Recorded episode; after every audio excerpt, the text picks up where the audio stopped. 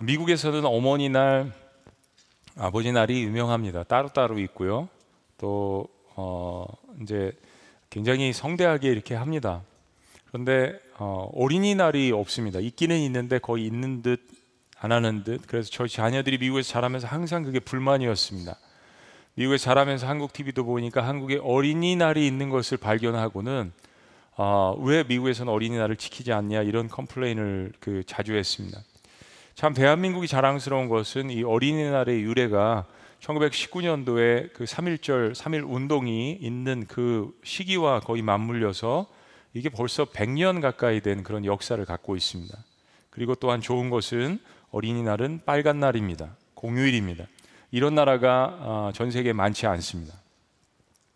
어린이날이 생긴 이래 지금까지 어린이날 시대 선물은 무엇이었을까? 1950년대, 60년대 아이들한테 어린이날 선물은 바로 여러분 보시는 알사탕이었습니다. 6.25 전쟁 이후에 잿더미가 되고 경제적으로 힘든 시기에 보릿고개 그런 시기에 알사탕 하나만으로도 행복해하는 그러한 아이들이었습니다. 1970년대에는 아, 무엇이었을까요? 종합 과자 선물 세트였습니다. 1975년 1월 27일에 어, 대통령 을 통해서 어린이날을 법정 공휴일로 지정을 했습니다. 그러니까 이제 어린이날의 위상이 높아지니까 또 경제도 조금씩 나아지고 어, 종합 선물 과자 세트 저도 1년에 한 번 정도씩은 받았던 것 같습니다. 여러분들도 기억나시죠? 1980년대는 장난감 스포츠 용품이 유행이었습니다. 그래서 뭐 로버트 태권브이 뭐 이런 그 만화 캐릭터를 가지고 아이들한테 이렇게 인형 선물을 어, 많이 했습니다. 80년대 저런 선물이 있었는지는 잘 모르겠어요. 1990년대 컴퓨터가 가정에 들어오기 시작하면서 컴퓨터를 이용한 게임들이 아이들한테 많이 이제 선물로 가기 시작했습니다. 뭐 레고 박스 같은 것들. 2000년대는 노트북, 또 디지털 카메라, IT가 많이 발달했기 때문에 아이들한테는 게임 CD를 선물을 저처럼 많이 주곤 했습니다. 2015년 4월 8일부터 10일까지 키자니아를 방문한 초등학생 486명을 대상으로 설문조사를 했는데 놀라운 결과가 나타났습니다. 아, 우리 자녀들이 어린이날에 가장 하고 싶은 게 뭐예요? 라고 아, 질문을 했는데 43%가 가족과 함께 아, 시간 보내고 놀러 가기. 가족은 이제 부모님이죠. 36%가 게임기 스마트폰 받고 싶어요. 9%가 돈으로 주세요. 용돈 받기. 6%가 친구와 함께 놀고 싶어요. 어린이날. 6% 마지막 6%가 재밌습니다. 하루 종일 엄마 아빠랑 같이 있다면 무슨 선물이든 상관없어요. 요즘도 이런 애들이 있습니다. 이게 43% 6%니까 50%가 넘는 비율입니다. 부모님과 함께. 다음 질문 어린이날에 다음 중 가장 원하는 것을 하나 골라 주세요. 선택입니다. 그런데 52%가 비싼 선물 없어도 좋아요. 아빠 엄마랑 하루 종일 놀게 해 주세요. 24% 엄마 아빠 선물이 없는 대신 하루 종일 친구와 놀 수 있는 거 선택합니다. 마지막 24% 엄마 아빠가 못 놀아주는 대신 비싼 선물 사주세요. 였습니다. 아, 그러니까 이 퍼센트가 50%가 넘는 거죠. 아이들이 부모님과 함께 시간을 갖고 싶어 하는 거. 아무리 시대마다 좋은 선물을 선별해서 준다고 하더라도 아이들 마음 가운데는 압도적으로 아, 부모님의 사랑, 시간 같이 보내주는 거, 아이들에게 이 마음이 전달해주는 이런 시간들을 자녀들이 원하고 있습니다. 자, 그런데 우리가 새로운 시대를 맞이했습니다. 전염병 시대입니다. 여러 가지 건강과 두려움이 우리의 삶 가운데 지배를 합니다. 어, 스트레스들이 점점 많아지고 특별히 아이들이 스트레스를 굉장히 많이 받는다고 합니다. 마음껏 나가서 뛰놀 수도 없고 친구들도 마음껏 만나고 다 같이 가서 뭐 우르르 몰려가서 떡볶이 사 먹고 뭐 운동도 하고 이럴 수가 없는 환경 가운데 우리 자녀들이 스트레스를 많이 받습니다. 어, 아빠도 직장에 가는 그런 그 눈치 보이는 스트레스들 교회 와서 예배하는 것도 그렇고 어머니들도 마찬가지입니다. 돌밥 돌밥이라는 신조어가 생겼다고 합니다. 집에 가족들이 머물게 되면서 돌아서면 밥 해야 되고 돌아서면 밥 차려야 되고 그래서 돌밥 돌밥이라는 신조어가 생겼다고 합니다. 확진자 코로나로 체중이 증가한 사람 우리가 잘 알고 있죠. 새로운 신조어가 생겼다고 합니다. 살천지 코로나로 체중이 급격히 증가한 상황. 자가격리 자가격리가 아니라 자가격리, 체중 증가로 옷이 작아져서 입을 옷이 없다는 의미라고 합니다. 코로나인가? 코로나 감염 의심증을 나타내는 유행어라고 합니다. 그런데 코로나 시대 나쁜 것만 있는 건 아니죠. 코로나로 그동안 흩어져서 생활을 했던 가족들이 한 자리로 집으로 모이기 시작했습니다. 그렇다면 서로가 부담이 되는 가족 구성원들이 아니라 서로가 서로를 보면 행복해지고 좋은 바이러스가 나오고 힘이 나고 아, 집에 들어가는 것이 두려워서 가슴이 떨리는 게 아니라 집에 빨리 들어가고 싶은 이런 가정으로 어, 만들 수 있을까라는 그런 고민들이 또한 우리에게 있습니다. 전염병이라는 이 쉽지 않은 이런 상황들 속에서 어떻게 다시 서로에 대해서 가슴이 뛰는 가정을 만들 수 있을까? 오늘 사도행전 말씀에는 사실은 한 가정, 한 개인으로 말미암아서 한 가정이 주님께로 돌아오는 이야기가 담겨져 있습니다. 그래서 오늘 본문 말씀을 통해서 어떻게 우리의 가정을 더욱 아름답게 가꿀 수 있는지 조금 고민해 보는 그런 시간을 우리 다 같이 한번 가져보기를 원합니다. 자, 사도 바울과 아, 신라 일행이 2차 전도 여행을 시작하면서 빌립보 성에 들리게 됩니다. 근데 이 빌립보 성에서 특이한 일을 겪게 되는데 그 성에서 귀신 들린 한 여종을 통하여서 그 여정이 점을 치니까 그것으로 말미암아서 상업에 비즈니스 이익을 누리는 사람들이 있었습니다. 사도 바울이 그 여정을 보다 못해서 예수 그리스도의 이름으로 그 여인에게 있는 귀신을 내어주었습니다. 더 이상 이 여정이 점을 치는 일을 할 수 없게 되자 이 비즈니스 하던 사람들이 주인들이 화가 났습니다. 그래서 바울과 실러를 고소하게 됩니다. 그리고 이 과정에서 법도 거치지 않고 바울과 신라는 억울하게 엄청나게 많은 매를 맞습니다. 그리고 결국 감옥에 갇히게 됩니다. 말씀을 보니까 무리가 일제 일어나서 송사하면서 바울과 신라의 옷을 찢고 벗기고 매로 쳤다고 하는데 23절에 보니까 많이 쳤다라고 이야기합니다. 아마 태장이었던 것 같습니다. 선한 일을 하다가 정말 억울하게 매를 맞은 것이죠. 그리고 감옥을 관할하는 간수 장에게 특별히 깊은 옥에 밀실에 가두라고 이야기합니다. 죄수들을 고문을 한다든지 중범죄자들을 다루는 그런 곳이었습니다. 그리고 발에 착고를 채우라고까지 이야기합니다. 자, 여러분 상황이 이 정도 되면 바울과 신라 마음 속에 화가 날 법도 합니다. 분노가 일어날 법도 합니다. 1차 전도 여행 마치고 잠시 쉬었다가 이제 다시 한번 생명을 담보로 복음을 증거하는 바울과 신라 아닙니까? 그런데 어, 열심히 사람들에게 선한 일을 하고 귀신을 내어쫓고 병든 자를 치료하고 특별히 하나님 나라에 관해서 복음에 관해서 선한 일을 해서 증거를 하다가 억울하게 매를 맞았습니다. 어, 사람들에 대해서 복수하고 싶은 심정이 있었을 것입니다. 그런데 이게 웬일입니까?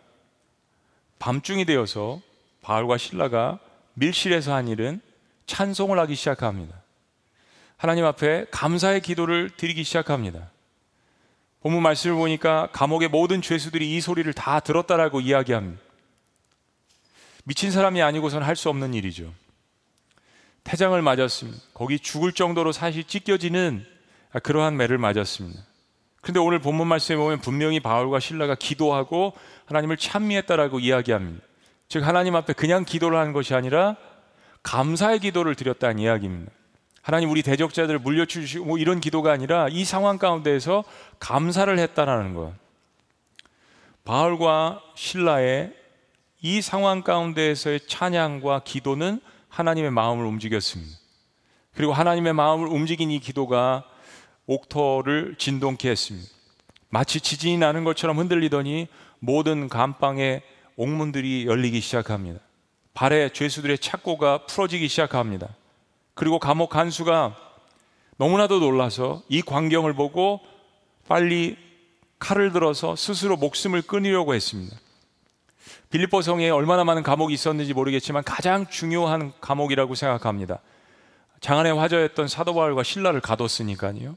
그런데 그런 죄수들이 잡혀 있는데 이제 죄수들이 다 도망간 줄 알고 그 책임을 뒤집어 쓰는 것이 너무나도 무서워서 자기 목숨을 버리려고 했던 것입니다. 자, 그런데 이 상황 가운데서 더욱더 놀라운 일이 벌어졌습니다. 우리 같으면 이런 상황 가운데서 아, 하나님께서 기도를 들으시고 벌을 내리시는구나, 심판을 내리시는구나 라고 생각하는 것이 정상이고 또 성경에 그런 예들이 많이 나와 있습니다. 그런데 오늘 말씀이 특이한 것은 바울과 신라가 도망가지 않고 있었습니다. 바울은 감옥 간 수장이 자결하는 순간 큰 소리로 우리가 다 여기 있으니 칼을 내려놓으라고 마치 하나님께서 아브라함에게 이야기하듯이 그렇게 다급하게 그 상황을 말립니다. 간수장이가 바울의 이 말을 듣고 그 등불을 구해가지고 뛰어들어가서 무서워서 두려워 떨며 바울과 신라 앞에 엎드렸습니다. 그리고 잠시 후에 그들을 데리고 밖으로 나갑니다. 그리고 다급하게 이런 질문을 던집니다. 선생님들이요, 내가 어떻게 하여야 구원을 얻으리까? 자, 이 사건 속에서 우리가 간수로부터 우리 가정에게 적용할 수 있는 몇 가지 교훈들이 있습니다. 이 말씀들을 함께 나눠보기를 원합니다. 첫 번째는 인생에 닥치는 고난의 상황을 의미 있게 활용하라는 것입니다. 인생에 닥치는 고난의 상황을 의미 있게 활용하라는 것입니다. 인생의 고난은 누구나 반갑지 않은 손님처럼 찾아옵니다. 우리가 내일 닥칠, 한 달 후에 닥칠 고난을 예견한다면 사실 오늘 하루를 평안하게 살 수는 없죠. 문제는 그러한 고난들을 어떻게 대하느냐에 따라서 인생의 결과가 완전히 달라진다는 것입니다. 바울과 신라는 억울한 고난을 당하고도 그들이 섬기는 하나님 앞에 불평 대신 감사와 찬송의 기도를 드렸습니다. 이것은 기적을 불러왔습니다. 항상 우리의 삶 가운데 이런 기적이 일어나는 것은 아니죠. 그런 하나님께서 무엇인가 오늘 사건을 특별하게 여기셨습니다. 그리고 기적을 불러오고 이 기적은 하나님을 몰랐던 이방인 감옥 간수장의 삶에 영향을 미치기 시작합니다.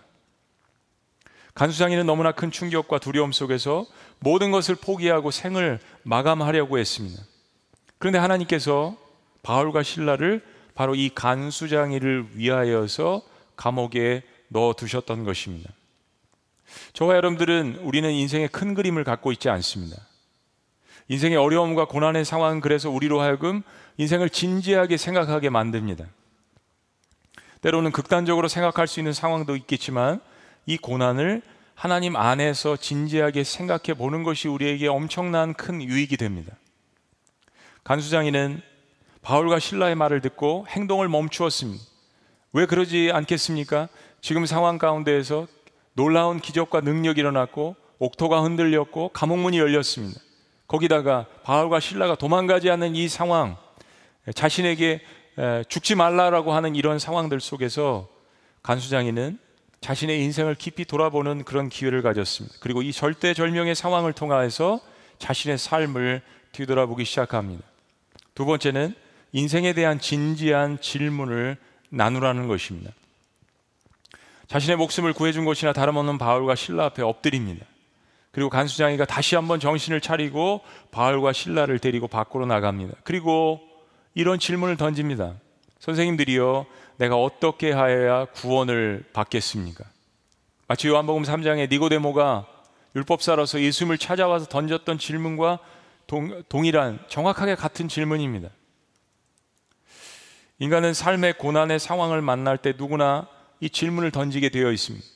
꼭 창조주를 찾는 것이 아니더라도 이 상황 가운데서 내가 어떻게 해야 구원을 받을 수 있을까?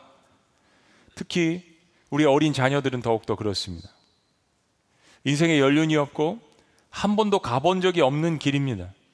한 번도 선택을 해본 적이 없습니다. 자녀들이 두려움에 떨고 머뭇머뭇거리고 그러는 것은 성격에 상관없이 당연한 것입니다. 경험도 없기에 우리 어린 자녀들이 고난의 상황 가운데 내가 어떻게 해야 이 상황 가운데서 구원을 얻을 것인지를 본능적으로 질문을 합니다.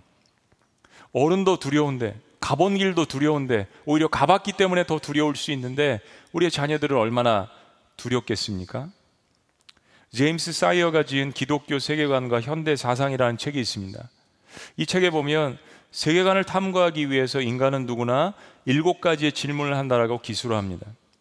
보통 철학자들도 다 하는 질문인데 어느 기독교 교육학자가 이것을 우리의 자녀들의 질문으로 바꾸어서 일곱 가지를 쉽게 이해할 수 있도록 이렇게 만들었습니다. 첫째는 신은 존재하는가 하는 질문입니다. 우리의 자녀들도 어느 순간에 이 질문을 반드시 합니다. 두 번째는 인간은 어디서 왔나 하는 질문입니다. 나의 정체성에 관한 질문입니다. 나는 과연 어디서 왔는가를 질문하게 되어 있습니다. 세 번째는 인생에 관해서 생각합니다. 인생은 무엇인가? 그리고 네 번째는 인생의 인생이 있다면 인생의 이 의미는 무엇인가라는 것을 더욱더 구체적으로 질문합니다. 그리고 다섯 번째는 사랑하는 사람들을 보니까 죽기도 하고 장례를 치르기도 하는데 사후의 세계는 존재하는가라는 질문을 합니다. 그리고 여섯 번째로 사후의 세계가 있다면 사후의 존재의 의미는 무엇인가라는 것을 질문하게 됩니다. 그리고 마지막 일곱 번째는 살다 보니까 관계성이 중요한데 사람들과의 관계성 속에서 선과 악은 무엇인가? 그리고 이 세상에 악이 이렇게 많은 것 같은데 이 선과 악을 다스리고 심판할 수 있는 절대자는 존재하는 것인가? 그리스도인의 아, 사람들의 삶 가운데 있어서 윤리라는 것은 무엇인가라는 것을 질문합니다. 간수가 최악의 상황에서 내가 어떻게 해야 구원을 얻을 수 있을까라는 이 질문은 우리의 자녀들이 인생을 조금 더 앞서 경험한 사람들에게 하는 질문입니다. 누군가는 이 진지한 질문에 대해서 도와주어야 합니다. 간수는 기적을 불러오고 도망가지 않고 복수하지 않고 오히려 그 옥토에 남아서 자신의 생명을 구원해 준 바울과 신라에게 이 질문을 진지하게 하고 있습니다. 선생님들이요. 내가 어떻게 하여야 영생을 얻을 수 있겠습니까? 세 번째는 이렇게 발전됩니다. 깨달은 진리를 진지하게 나누는 것입니다. 바울과 신라가 이 기회를 놓치지 않습니다. 하나님께서 왜 자신들을 이런 고난 가운데 그리고 빌립보 성에 이 간수에게 보내셨는지를 깨닫게 됩니다. 그리고 간수의 질문에 대해서 바울과 신라는 이렇게 알려줍니다. 우리 31절 말씀 우리 다 같이 읽습니다. 시작. 이르되 주 예수를 믿으라 그리하면 너와 내 집이 구원을 받으리라 하고 바울은 단순히 간수만 예수님을 믿게 하지 않았습니다. 오늘 말씀이 특별한 것은 이것이 한 개인에 관한 것이 아니라는 것입니다. 간수는 한 가정의 남편이고 그것을 책임지는 가장입니다. 바울은 예수님을 인생의 주인으로 모시고 살 때 당신과 당신 집까지 구원을 얻을 것이라고 알려주고 선포를 합니다. 간수는 이 말을 즉시 믿었습니다. 왜 아니겠습니까? 기적을 보았습니다. 옥토가 흔들렸습니다. 옥문이 다 열리는 것을 눈으로 직접 목격했습니다. 그러고도 도망가지 않은 이 사람들, 이 사람들이야말로 무엇인가 절대자가 있다면 신이 보낸 존재인 것 같은데 이 사람들에게 그 질문을 하고 그 사람들이 진지하게 답변해 준 이 말씀, 주 예수를 믿으라 그리하면 너와 내 집이 구원을 얻으리라는 이 말씀을 마음 가운데 믿었습니다. 그리고 바울의 일행을 자신의 집으로 초청을 해서 자신의 가족들이 자신에게 소개해 준 예수님이라는 분에 대해서 들을 수 있도록 합니다. 자, 32절 말씀. 다 같이 시작. 주의 말씀을 그 사람과 그 집에 있는 모든 사람에게 전하더라.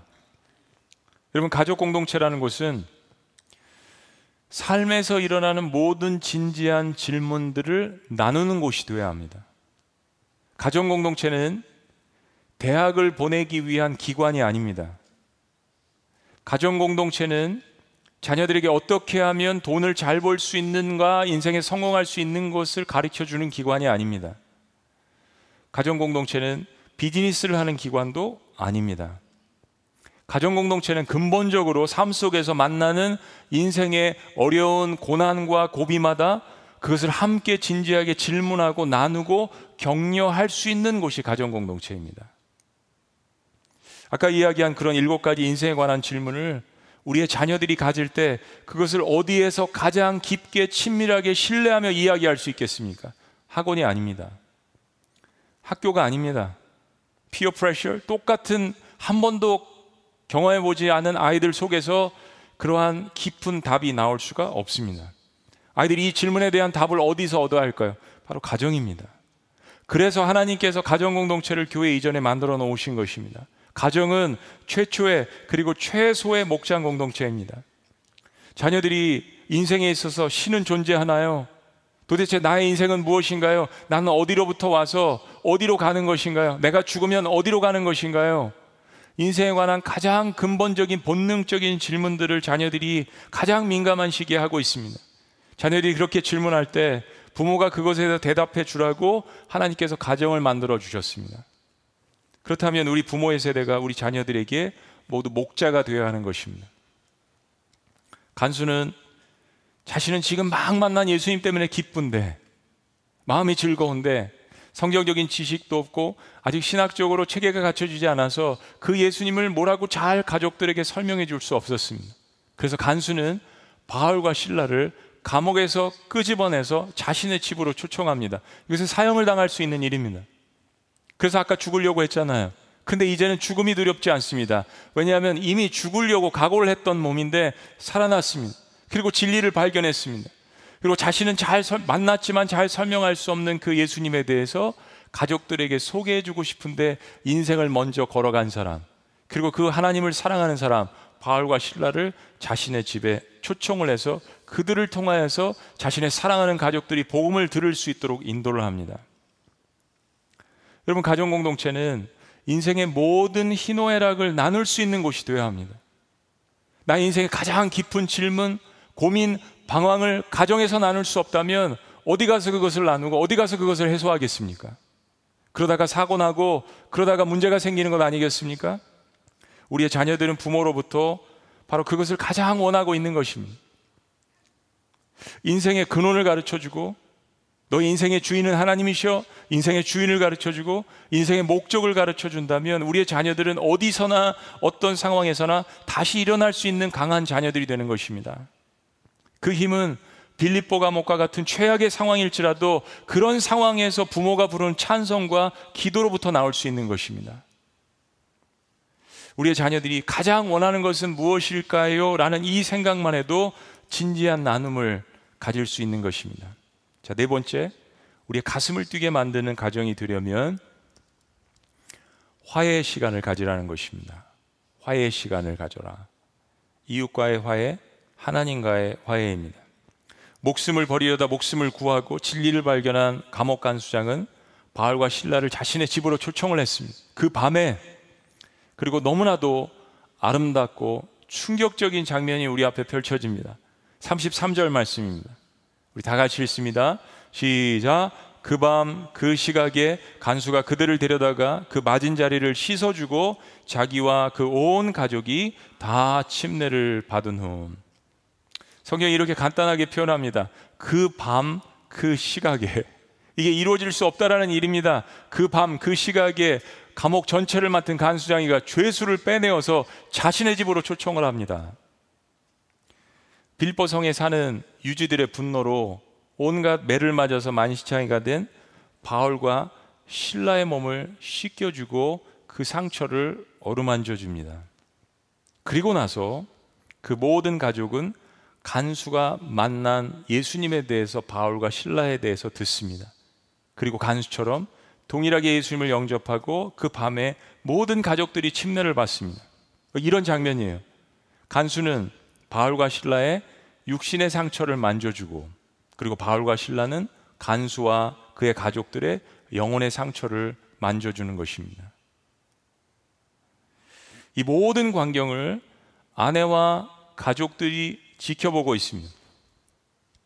이방신을 믿었고 다신을 믿었고 빌립보 성에서 모든 죄인들을 맡아서 관리하던 엄격하던 간수 장이었던 아버지가 그 성격을 아는데 그 가치관을 아는데 세상을 창조하신 하나님을 만나고 감옥에 있었던 죄수라는 바울과 신라라는 사람과 화해를 하고 그들의 상처를 치료해주고 그리고 이제는 아버지 자신도 그들이 믿는 하나님을 믿음으로 말미암아서 치료를 받는 이 모든 과정들을 가족들이 직접 눈으로 보고 목격했습니다. 여러분 이것보다 더 큰 간증은 없습니다. 누구보다도 가족 구성원은 그 가족 구성원에 대해서 잘 압니다. 그래서 사실은 더 전도를 잘할 수 있는 것이 가족 구성원입니다. 반대로 너무 잘 알기 때문에 전도가 더 안 될 수도 있지만 그러나 그 변화하는 과정을 인정할 수밖에 없는 것이 가정이지 않겠습니까? 아버지의 삶의 변화를 온 가족들이 다 한날에 한밤에 목격을 하게 됐습니다. 사랑하는 여러분, 우리가 부모 세대로서 자녀들에게 평생 다투고 싸우는 모습을 보여줘야 할까요?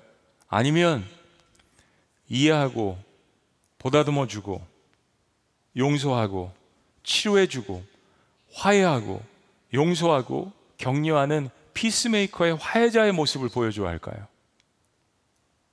여러분, 이 세상에서 자녀를 파이터로 만들지 마시고 peacemaker, 가는 곳마다 그를 통하여서 평화의 놀라운 역사가 일어나는 그러한 우리의 자녀들을 우리가 만들기를 주의 이름으로 축복합니다. 하나님은 놀랍게도 빌립보 성의 간수장에게 그런 은혜를 준비하셨습니다. 간수는 자신의 인생의 최대의 위기 가운데에서 이 기회를 놓치지 않았던 것입니다. 그리고 그런 질문을 무엇인가 믿음 가운데 던졌습니다. 어떻게 해야 내가 영생을 얻을 수 있습니까? 그리고 자신이 발견한 그 하나님을 가정으로 데려갑니다. 마지막 다섯 번째, 우리의 가슴을 뛰게 만드는 가정이 되려면 인생의 기쁨을 예배에서 찾는 것을 보여줘야 합니다. 인생의 모든 기쁨을 예배 가운데서 찾는 것을 보여주는 것. 34절 말씀입니다. 다 같이요. 시작. 그들을 데리고 자기 집에 올라가서 음식을 차려주고 그와 온 집안이 하나님을 믿음으로 크게 기뻐하더라. 할렐루야. 그럴 때는 아멘 크게 하셔도 돼요. 그 밤에 파티가 벌어졌습니다. 그 밤, 그 시각에 하나님과 예수님에 관해서 밤새도록 말씀을 나누고 궁금해하지 않겠어요? 내가 지금 막 만난 예수님 하나님에 대해서 얼마나 궁금했겠어요? 인간의 본질인데요. 침례를 받고 상처를 치료하고 서로가 예수님을 영접하고 그리고 음식을 만들었습니다. 그 밤 그 시각에 파티를 벌였습니다. 온 집안이 죄수들을 초청해서 하나님을 믿고 기뻐했다라고 기록을 합니다. 우리가 정말 인간을 창조하신 한 분이신 하나님을 믿는다면 우리가 가족 공동체로서 그 하나님을 한 마음으로 찬양하고 예배하는 기쁨을 함께 느끼는 것이 중요합니다. 성경은 너희는 여호와 하나님의 선하심을 맛보아 알지어다 했습니다. 그 먼저 맛본 사람이 가서 전하는 거죠. 물동이를 버려두고 사마리아 성으로 가서 아이들과 이제 미국에서 오랫동안 살면서 어, 휴가가 되면 자동차 여행을 멀리 많이 떠났습니다. 어, 한국에선 3시간, 4시간 되면 먼 거리지만 미국에는 뭐 그 정도는 뭐 어, 아무것도 아닙니다. 5시간, 10시간, 15시간. 근데 그 장은 시간 동안 운전하는 동안 때로 무료할 때가 있지 않습니까? 예, 찬양을 계속 듣습니다. 한국 찬양이건 영어 찬양이건 막 찬양을 듣는 동안 아이들과 함께 목청 높게 아는 찬양이 같이 나왔을 때 서로 함께 다 같이 영어로 한국말로 막 부르다가 하나님께서 마음에 같은 기쁨을 주실 때가 있습니다. 아, 우리가 가족이구나. 그런데 우리가 한 분이신 하나 되신 창조주이신 구원자이신 그 하나님을 함께 찬양하는구나. 여러분 가족 공동체가 예배를 하면서 하나됨을 느끼는 이 기쁨은 인생 가운데 어떠한 고난을 만나든지 그 고난을 이길 수 있는 힘을 제공합니다. 우리가 한 분이신 창조주 하나님을 예배할 때 하나님은 우리 마음에 동일한 기쁨을 주십니다. 우리의 자녀들에게 이 기쁨을 느끼게 해줘야 합니다. 어디서도 느낄 수 없는 가정 공동체에서 한 분이신 하나님을 예배할 때 느끼는 이 기쁨이 자녀들이 인생 가운데 살아가는 동안 엄청난 가장 큰 힘의 동력이 될 줄로 믿습니다. 그래서 우리의 자녀들이 때로 낭망하고 우울할 때 그들의 인생의 기쁨이 어떤 다른 곳이 아닌 하나님을 예배하는 것을 찾을 수 있도록 도와주는 역할, 그것이 부모의 역할입니다. 서론의 시대마다 자녀들이 원하는 선물이 달라지는 것을 볼 수 있습니다. 그러나 모든 시대마다 자녀들이 원하는 것은 단 하나입니다. 바로 사랑과 격려와 하나됨입니다. 진지한 인생의 질문, 그리고 거기에 대해서 진지하게 부모가 고생도 했고 고난도 겪어봤고 여러 신들도 찾아보았지만 그가 발견한 정말 살아계신 하나님 나를 위해서 십자가에 돌아가신 그 하나님을 자녀들과 진지하게 자신의 인생을 담아서 경험을 담아서 이야기해주고 그 하나님을 사랑하고 예배하고 그리고 주변에 있는 사람들을 사랑하는 이 모습을 보여줄 때 여러분 원칙적으로 그것은 다른 사람이 해줄 수 있는 것이 아닙니다. 그것은 부모의 책임과 동시에 엄청난 하나님께서 부모에게 주신 특권과 책임인 것입니다. 사탄은 코로나 상황을 통해서 교회 대면 예배 문을 닫게 하려 했습니다. 근데 하나님은 가정의 문을 활짝 열어 놓으셨습니다. 목장 사역은 잘 참여하고 있지만 가정에는 소홀히 했던 분들이 있다면 코로나는 하나님께서 우리에게 가정에게 주신 마지막 기회인 것입니다. 어쨌든 서로 얼굴 보는 시간이 많아졌습니다. 우리는 이것을 유익한 기회로 삼아야 합니다. 가정 공동체는 목장 공동체 연장성산입니다. 인생에 늘 위기 상황과 고난이 닥치기 마련입니다. 선하, 오늘 말씀처럼 선하게 살아도 고난이 다가올 수 있다라는 것을 자녀들에게 가르쳐야 합니다. 근데 과연 그럴 때 어떻게 그것을 극복할 수 있는가? 그것은 모든 힘을 공급해 주시는 그 하나님을 예배할 때, 특별히 가정, 가정 공동체에 하나님께서 그것을 선물로 주셨다라는 것을 기억하고 가르치고 전수해 주는 것. 오늘 말씀을 마무리하면서 옥장 공동체 이전에 우리의 가정에게 세 가지 질문을 도전합니다. 첫째는 우리 가정은 고난 가운데 함께 찬양하고 기도할 수 있는가? 누군가는 절망 가운데 여러분의 찬송 소리를 듣기를 원합니다. 누군가는 고난 가운데 여러분의 기도 소리를 듣습니다. 근데 첫 번째로 그게 여러분의 가족이 되어야 합니다. 자녀가 되어야 합니다. 믿지 않는 남편이 되어야 합니다. 아내가 되어야 합니다. 두 번째, 예수님의 이름으로 서로 용서하고 회복할 수 있는가? 서로의 마음을 격려하고 만져주고 화해할 수 있는 공동체. 자녀들에게 인생의 가장 큰 축복을 주는 것입니다. 마지막 세 번째, 한 분이신 하나님을 기쁨으로 함께 섬기고 있는가? 그러한 능력을 주시고 그러한 삶을 가르쳐 주신 그 하나님을 함께 예배하는 그 기쁨을 갖고 있는가? 바울과 신라 감옥 간수 가족들은 서로 피 한 방울 섞이지 않은 사람들이었습니다. 그런데 그들은 창조주이신 하나님을 만나면서 서로 하나가 되었습니다. 행복을 추구하는 현대인들이 꼭 기억해야 될 것이 있습니다. 주 예수를 믿으라 그리하면 너와 내 집이 구원을 얻으리라. 오늘 모든 말씀의 축복이 여러분 가정에 임하려면 가족 구성원이 예수님을 영접해야 합니다. 믿지 않는 사랑하는 부모님을 위해서 기도하는 자녀들이 있습니다. 제가 청소년 사역과 청년 사역을 오래 해보니까 지금도 마찬가지지만은 교회 나오는 자녀들 가운데에서 30% 40%는 특별히 청년들과 청소년 시기에 부모님이 아직 교회에 나오시지 않는 분들입니다. 반대인 경우들도 있습니다. 부모님은 나오시는데 자녀들은 아직 나오지 않고요. 아내가 교회 나오면 남편이 안 나오는 경우도 있습니다. 남편이 교회 나오고 아내가 안 나오는 경우도 있을 것입니다. 그런데 어느 경우가 되었든지 분명한 것은 하나님께서 가정을 위해서 사랑하는 마음으로 기도하는 것을 정말 어떤 것보다도 크게 기뻐하신다는 사실을 여러분 마음 가운데 격려받으시고 도전받으시기를 주의 이름으로 축복합니다. 그리고 시간에 따라서 다르겠지만 그 기도를 하나님께서 반드시 응답하신다라는 마음 가운데 확신이 있으시기를 주의 이름으로 축복합니다. 기도하시겠습니다.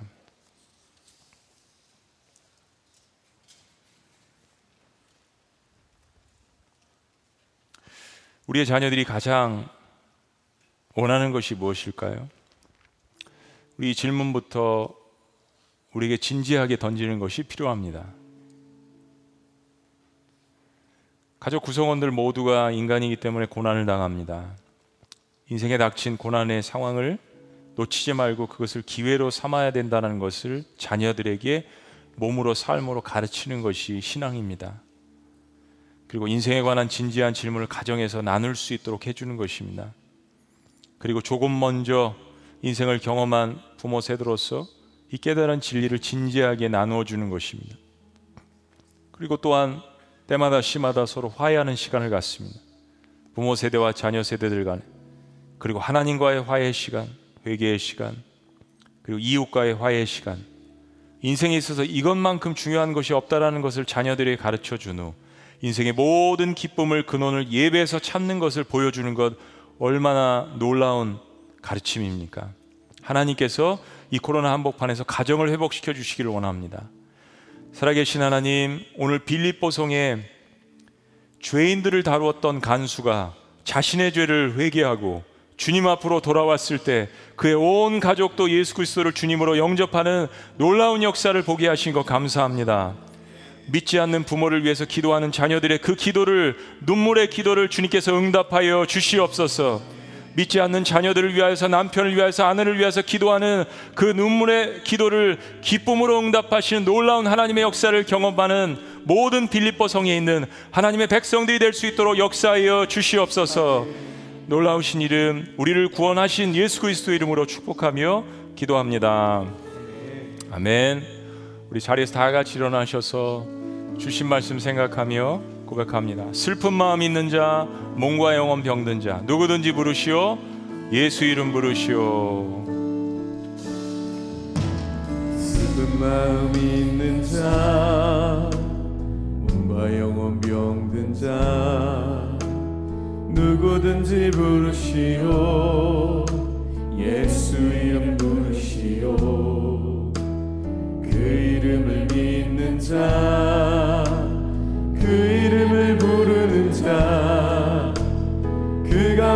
사람이든 그니 구원 얻으리. 다시 한번 고백합니다. 슬픈 마음 있는 자, 슬픈 마음 있는 자. 몸과 영혼 병든 자. 누구든지. 누구든지 부르시오. 예수 이름, 예수 이름 부르시오. 그 이름을. 그 이름을 믿는 자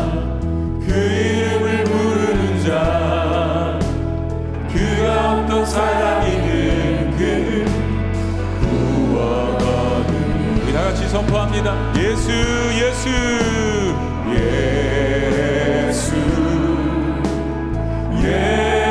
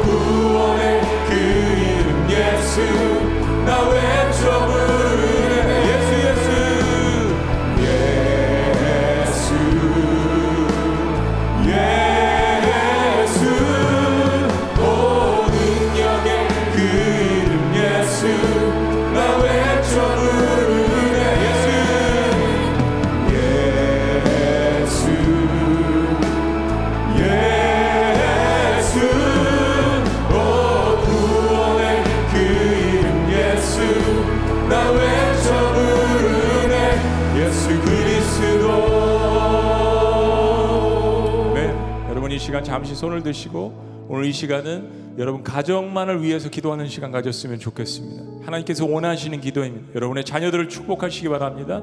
여러분의 남편을, 여러분의 아내를 혹은 형제 자매를 여러분 축복하시는 이 기도를 하나님 앞에 교회 공동체에서 한 마음으로 우리 1분 동안 전심으로 주님 앞에 외쳤으면 좋겠습니다. 하나님, 우리 가정 공동체 모든 어둠의 권세가 물러가고 빌립보 성에 있었던 감옥의 옥문이 열리는 놀라운 역사들이 나의 형제와 자매와 자녀들과 우리 가정에 임할 수 있도록 주여 역사하여 주시옵소서.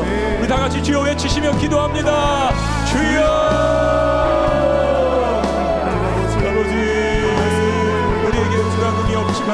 나에게 있는 것 너에게 주노라. 예수 그리스도의 이름이라고 자녀들에게 선포하는 우리의 부모들의 세대가 될 수 있도록 주님 인도하여 주시옵소서. 빌립보 성의 그 감옥의 문이 열렸던 것처럼 모든 어둠의 권세가 하나님 아버지 우리 자녀들에게서 물러갈 수 있도록 인도하여 주시옵소서.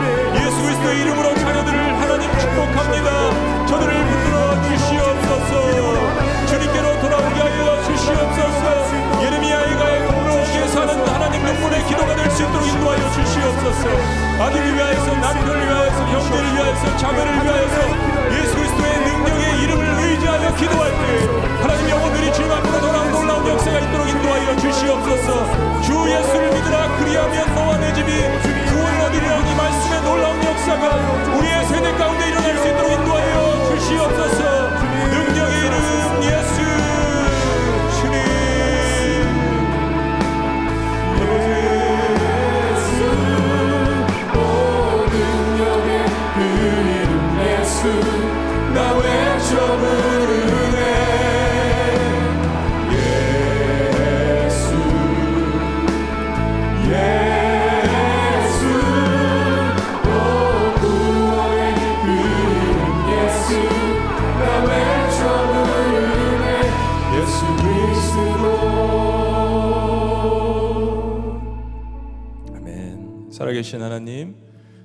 Happy Family 어린이 주간을 맞이하여서 다시 한번 우리의 자녀들을 위하여서 진지하게 생각하며 그들 하나님 앞으로 올려드릴 수 있는 귀한 시간을 주신 것 너무나도 감사합니다. 어떠한 고난의 상황이 있을지라도 우리의 가정을 지켜주시고 보호하시는 예수 그리스도의 능력의 이름을 함께 부르는 그 기쁨을 맛볼 수 있는 Happy Family in Christ 그리스도 안에서 행복한 가정, 진정한 능력을 가진 가정이 될 수 있도록 모두 축복하여 주시옵소서. 모든 것을 창조하시기 전에 우리의 가정을 창조하시고 사랑하시고 가정 공동체를 먼저 창조하신 삼일체 하나님 성부와 성자와 성령의 이름으로 축복하며 기도합나이다. 아멘.